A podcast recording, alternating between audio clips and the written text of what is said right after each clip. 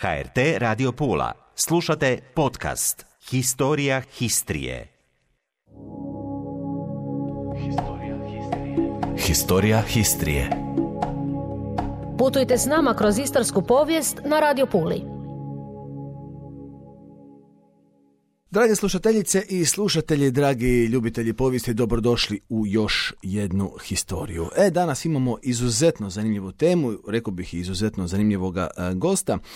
Ali za početak evo da kažem, tko radi, taj i griješi, nama novinarima često u brzini nenamjerno nešto i promakne, zato da kažem, evo prije 3-4 mjeseca radio sam jedan TV prilog o navodnim ukazanjima duha Matilde Beri na Pulskom mornaričkom groblju i propustio sam navesti da sam najveći dio informacija o toj priči našao na popularnoj Facebook stranici e, Pulske štorije. Pa evo da tu onda nepravdu i ovako ispravim.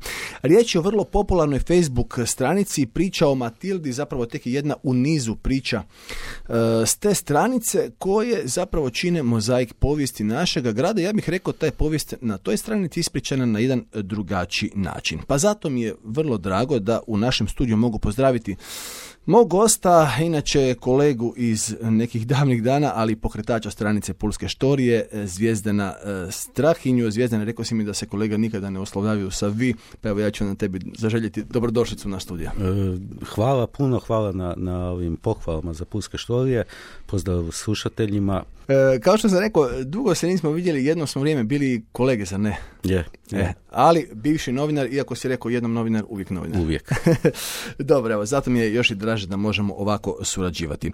Mi ćemo danas pričati o brojnim temama koje si istraživo i objavio na stranici Pulske štorije. Ono što je meni odmah zapelo za oko je opis stranice, a piše ovako, zapisao sam si.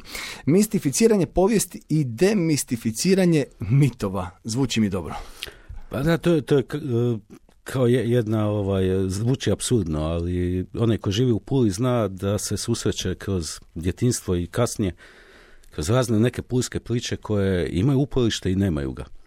Da. Uvijek, uvijek su me fascinirale te priče, slušao sam ih, e, vjerovao u njih, e, čak i kad nisam vjerovao, pričao bih dalje. Jer želimo vjerovati. Tako je. Zvuče dobro. Jedna poslovica kaže ne dozvolimo istini da pokvari dobru priču. Ne? I to se događa sa pulskim tim nekakvim mitovima i urbanim legendama, što je fascinantno, a još je fascinantnije da ih nema zapisanih, mhm. da se jako malo književnika bavilo time, nešto malo novinara. Mi smo, dok sam radio u, dnevnom listu, pokušavali nešto na tom tragu raditi. S tim da bi u novinarstvu bi uvijek to pokušali veza sa nekakvim dnevnim događajem. mm Ovdje sad na Facebooku kao čovjek bez urednika i bez redakcije. Ti slobodu. Imam slobodu i, i mogu na bezobrazan način se poigravati sa istinom i sa mitovima, ne? Dobro, i e, na neki način buditi maštu svih, e, svih čitatelja. E, mi ćemo spomenuti većinu ovih mitova o kojima govoriš i ovih urbanih legendi i tih priča, ali za početak evo da ti pitam kako si uopće došao na ideju pokretanja takve stranice. Ja pretpostavljam da si ti kroz i svoj novinarski rad, evo, ali rekao si mi i zapravo kroz tvoj život evo, kao stanovnika ovoga grada si nakupio dosta priča koji si što onda odlučio podijeliti. Pa da, mislim, e, vidim da, da nema više ljudi koji pričaju te neke priče iz e, prijeratnog razdoblja iz 50-ih, 60-ih, 70-ih. Kada nekome pričamo o svom odrastanju na Vidikovcu, danas zvuči kao neka naučna fantastika, kao da smo mi iz nekog Felinijevog filma ispali. I to nema, ima osjećaj da nema više ko ispričati. Ja nisam ovaj, neki verbalni čovjek koji će pričati na okolo i daviti ljude, a mislim da znam nešto zapisati pa sam krenuo pisati. Žao mi je, žao mi je što ne znam da se neko time ozbiljnije bavio. Imaju ljudi koji su stari puležani koji su imali toliko puno duha i humora u sebi da, da su tako zavodljivo znali mm priču i to, to će mlade generacije ostati uskraćene za to. Da, nažalost time bih rekao da možda i slabi e, identitet koji je Pula imala možda prije, a kojeg nekako vidim da gubi ili se taj identitet svodi, pogotovo po ljeti na, na jedan turistički izlog koji je možda prilagođen nekim strancima, ne? Da, turizam je ovaj, dosta čudna situacija. E, naime, uvijek mi je fascinantno čitati turističke vodiče ili proći pored turističkog vodiča koji će Englezima, Amerikancima ispred Herkulovih vrata ispričati nekakvu nevjerojatnu priču koja uopće ne stoji. Ne? Mo, možda se to promijenilo, ali tako je bilo. Da. Dan danas se u turističkim vodičima recimo spominje da je Michelangelo dolazio u Pulu i to ćete vidjeti bilo gdje na internetu. Nisu oni krivi, krivi su možda i povisničari, znanstvenici koji prepisuju taj podatak. Ali već 30-40 godina ljudi dokazuju da nije tako i ništa se ne mijenja. Ništa se to je to fascinantno. da. Spomenut ćemo Michelangela e, dalje kroz naš razgovor, e, razgovor, a ja evo predlažem nekako da u ovoj prvoj emisiji, ja se nadam da će ih biti još, e, nekako okvirno spomenemo priče koje si istraživao, kojima si ti pisao, da svako spomenemo nekako okvirno, pa onda ako bude prilika u nekoj od idućih emisija možemo ove najzanimljivije obraditi Može. i puno opširnije. E, Pa evo, prvo nekako priča koju valja spomenuti je priča osobi koja je, vidim, velika inspiracija e, stranice. Imaš nekoliko objava o toj osobi, a to je e, Nando Bote. Pa evo, tko je on bio? Nemam pojma. Ja, ja nemam pojma ko je taj čovjek, a tog sam slušao o njemu. E, Da. Čak si ga i ne mogu zamisliti e, kako izgleda, kaže da je bio velik, jak, da je nosi nekakvu majicu na one mornarski uzorak. E, puno puta sam čuo za čovjeka koji je pao negdje u Puli sa nekog drugog, trećeg kata, popravljajući nešto na krovu i kad je, ljudi su mislili da je poginuo, da je umro. A onda se skupili oko njega i rekli su kao, dajte mu vode, mislim, polite ga vodom, dajte mu vode da pije. Na to je čovjek otvorio jedno oko i rekao, pa dobro, s koji kata u ovom gradu moraš pas da biš dobio vodu, a ne vino, mislim, ono. I ja sam mislim da je to još jedna pulska legenda, ono, urbana, urbani mit koji je izmišljeno. Znači, to, to se nešto prepričava za nekog svakojakog pijanca koji može biti bilo ko u bilo koje doba.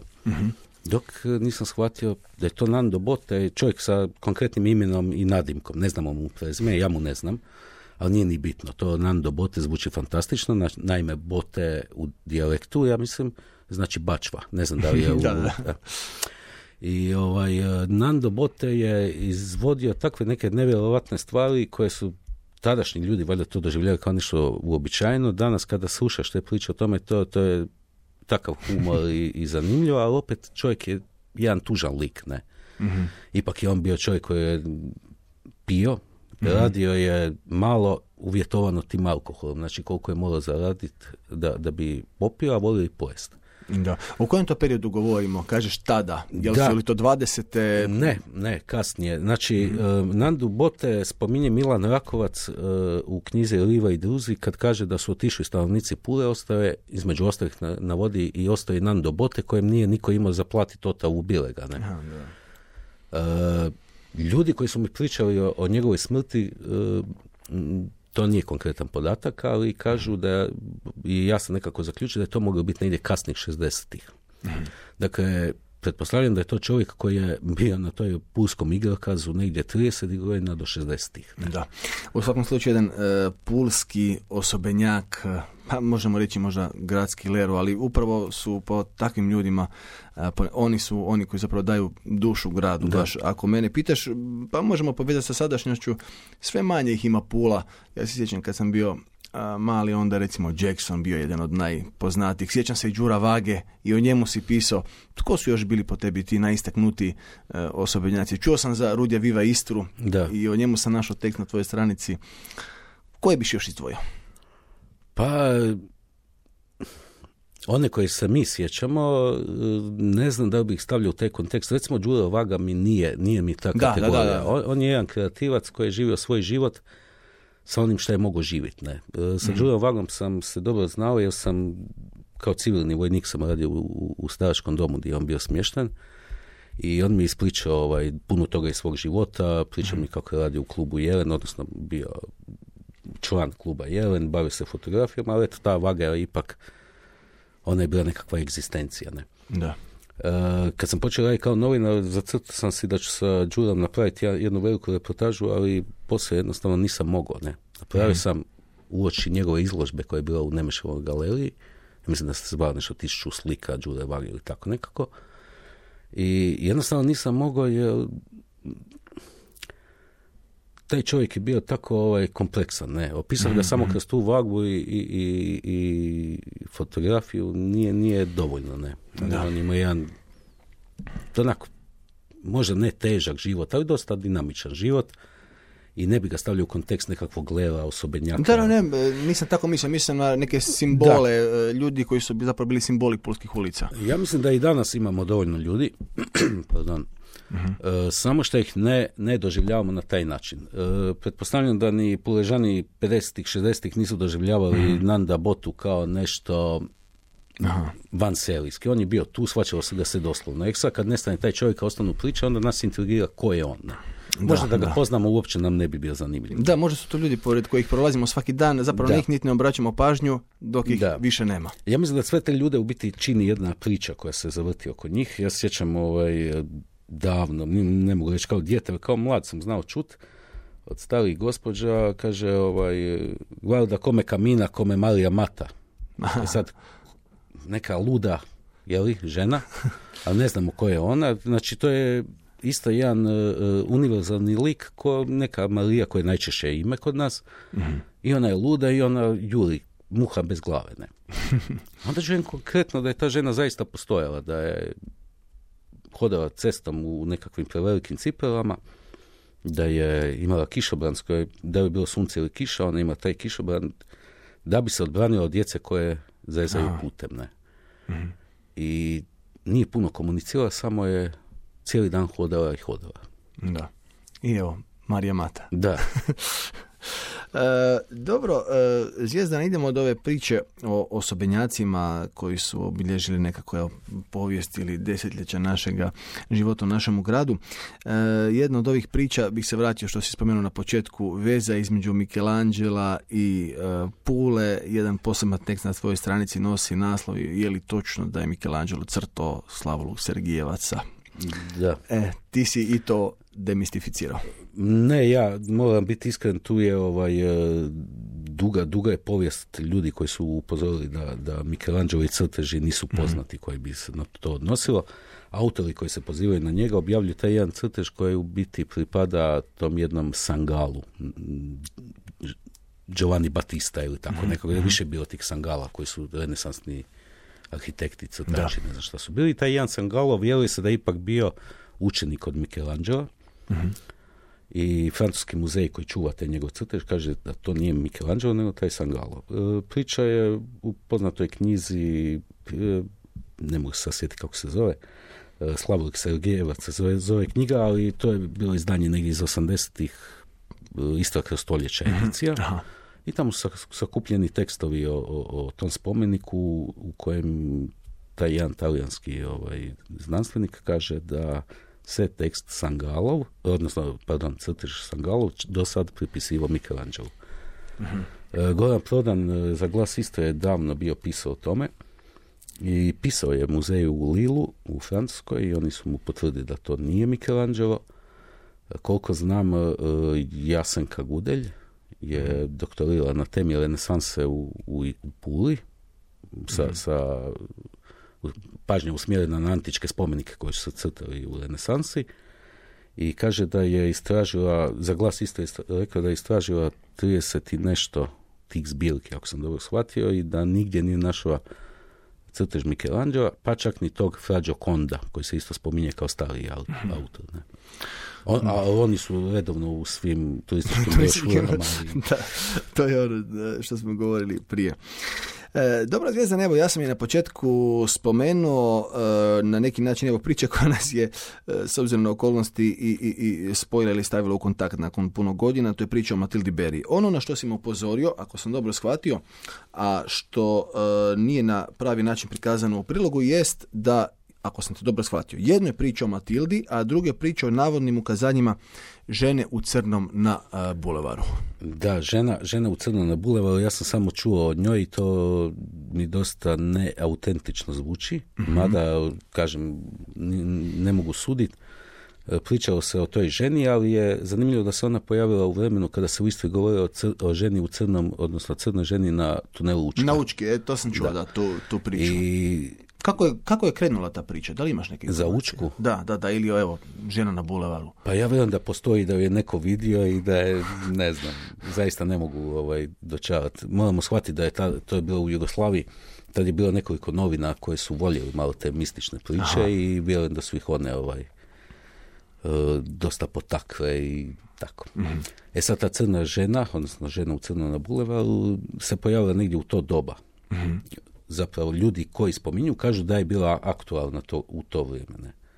E, za Matildu Beli sam ovaj, e, čuo dosta davno, baš davno, kao osobi koja, odnosno pokojnici koja nema utjelovljenje nekako da je neko viđao, nego se jednostavno pojavi po noći da bi pospremila svoje, počistila svoj grob, ne, stavila cvijeće, lumin zapalila Da. i tako dalje. Dakle, ljudi su govo- govorili djeci navodno, nemojte otići tamo da to ima svašta, ali moramo shvatiti ovaj kontekst. Monaličko groblje je bilo 70-ih, 80-ih godina jako zapušteno. Bilo je podloženo devastaciji. Djeca su tamo znala odraziti i, i igrali su se tamo do predvečer. Ja čisto sumnjam da je njihovim roditeljima bilo drago da oni neko vrijeme provode tamo. I pretpostavljam da su te priče nastave na taj način. Da. Iako evo, e, kada sam bio pročitao tvoj tekst, išao sam nakon nekoliko dana na groblje, čisto za pripremu, da vidim uopće gdje je taj grob. I zaista sam došao do groba Matilde Berry, znamo kako tamo izgledaju grobovi, zapušteni su, na njezinom je gorio lumin. Evo, Mhm. m, da li je slučajno, da li ne, onda sam pričao sa djelatnikom groblja, se z- zove, nije sam htio snimati. I on mi je ovaj, rekao da nikad niko nije vidio nikoga tko dolazi tamo, ali evo, lumin gori, pa... To je istina. Da. To je isti, istina je da, da neko postavi lumin i neko postavi cvijeće. Pa dobro, zar, zar se ne bi znalo tko? E, samo moramo biti iskreni, to nije toliko često postavljeno. Recimo, je, jednom kad sam išao tamo, bila je jedna ikebana dosta oštećena, tako da ona je sigurno mjesecima stojala bez da je iko zamijenio. E, Priča je nastala da, da se ona diže i počisti svoj grob. E, taj grob je stoji u nekakvom smjeru, recimo zapad, istog zapad, ne? dok su svi ostali, većina ostalih, jug sjever. ne? I već tu je sad nešto čudno, zašto on je u drugom smjeru. E, Grob je ispisan na engleskom jeziku. I onda su, ovaj, pretpostavljam, ljudi, djeca, kogod da je smišljao legende tamo, zaključili da je, šta bi moglo doći iz Engleske nego nekakva guvernanta tipa Mary Poppins, Da, koja, koja je čuvala djecu nekakvih bogatih austrijanaca, oficira i kako je ta guvernanta bila stroga prema djeci, tako je htjela i da se grob čisti redovno, da ga ona održava čistine. I iz primisli mozga negdje zapamtio sam tu priču i rekao, ili sam možda čitao neku povijesnu knjigu i naletio opet na to prezime Beli i kažem, pa čekaj, za nije i ona Matilda nosila isto prezime? Mislim, istina je sasvim drugačija o njoj. Da, da. Ona je bila majka nekakvog viceadmirala, žena bogatog bankara. Njihova obitelj je imala sedmero djece, to sam uspio istražiti. E, s tim je vjerovatno taj njen e, suprug, bankar, on je imao prethodni brak, tako da ih je bilo šest njeno djece plus jedno njegovo. Oni su živjeli u Dženovi, Trstu, na kraju su došli u Pulu, pretpostavljam negdje 1850. E, da, e, viceadmiral zove se Alfred Ritter. Alfred Ritter, kojeg negdje na internetu možete naći kao Diosei. Znači, oni imaju nekakvu titulu, pretpostavljam, ili nešto. On je rođen u Dženovi. Znači, on je već kao, kao odrasao mladić došao u Pulu, gdje se vjerovatno školovao. Svi su bili, imali veze u, u ratnoj mornarici. E, puno je tu bilo i nasljednika. Jedna od njih, znači unuka Matilde, je Leontin Litrov iz Rijeke, koja je inače poznata austrijska umjetnica, radila je prekrasna ulja na platnu i akvarele. Ne. I preko, Da. preko njene izložbe sam u biti doznao više, Riječani su to lijepo istražili, da je e, ta Leontin dolazila u Pulu, da je vjerovatno na, na likovnu umjetnost poticala i baka Matilda. Znači, nema veze sa nekakvom guvernantom koja se, Da. eto, Da. U svakom slučaju pri- priča koja i dan danas uh, pali, pali maštu uh, svih dobro koja zvuči. Da, Da. zvuči, zvuči odlično.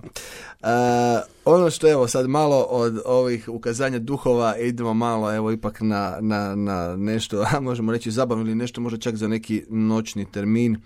Spomenik falosnog oblika kod gradske knjižnice na tvojoj stranici zaslužio poseban tekst. I baš evo prolazio sam sa nekim prijateljima koji nisu iz Pule prošlo ljeto i pitaju me pa dobro šta je ovaj spomenik? I evo baš sam samo sebe ulovio da im nisam znao objasniti što je to.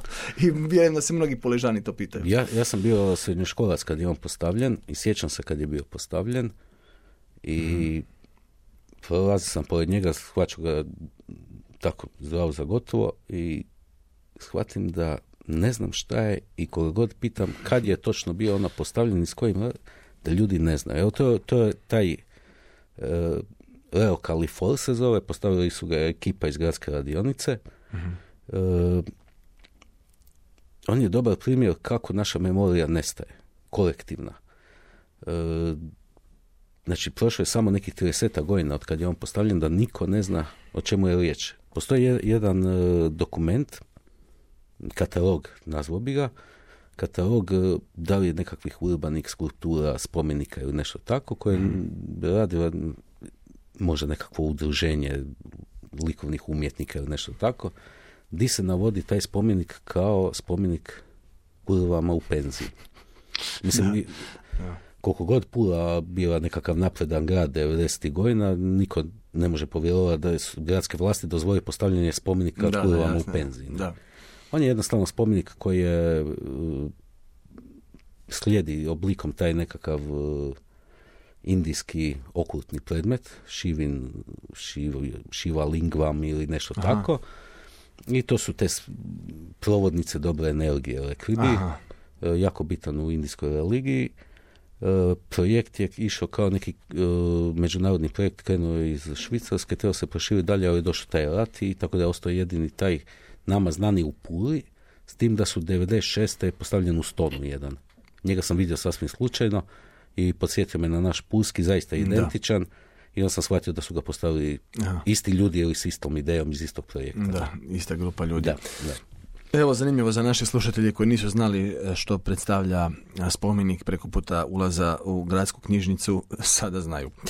E, Zvijezdane, možda jedan od najvećih mitova u našemu gradu, e, mit, priča koja ne prestaje, evo pa mogu reći, kroz desetljeća, kroz, kroz različite generacije i zapravo svi mi koji smo živjeli u Puli imamo neku vrstu iskustva sa istraživanjem tog dijela našega grada, a taj se dio našeg grada zove Pulsko podzemlje.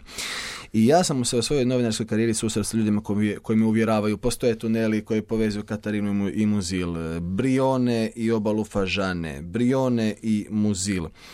Ti si između ostaloga pisao i o tome kakva su tvoja saznanja, što je tu mit, što je istina. E, tunela ispod Pule ima jako puno. Znači, pusko podzemlje i kako postoji, nije, to nije nikakav mit. E, mit je ono što se tiče da su e, puski, puske tvrđave međusobno povezane, da, da postoji da. tunel ispod, ispod e, Puskog zaljeva, čak i sa Brionima. To sigurno ne postoji.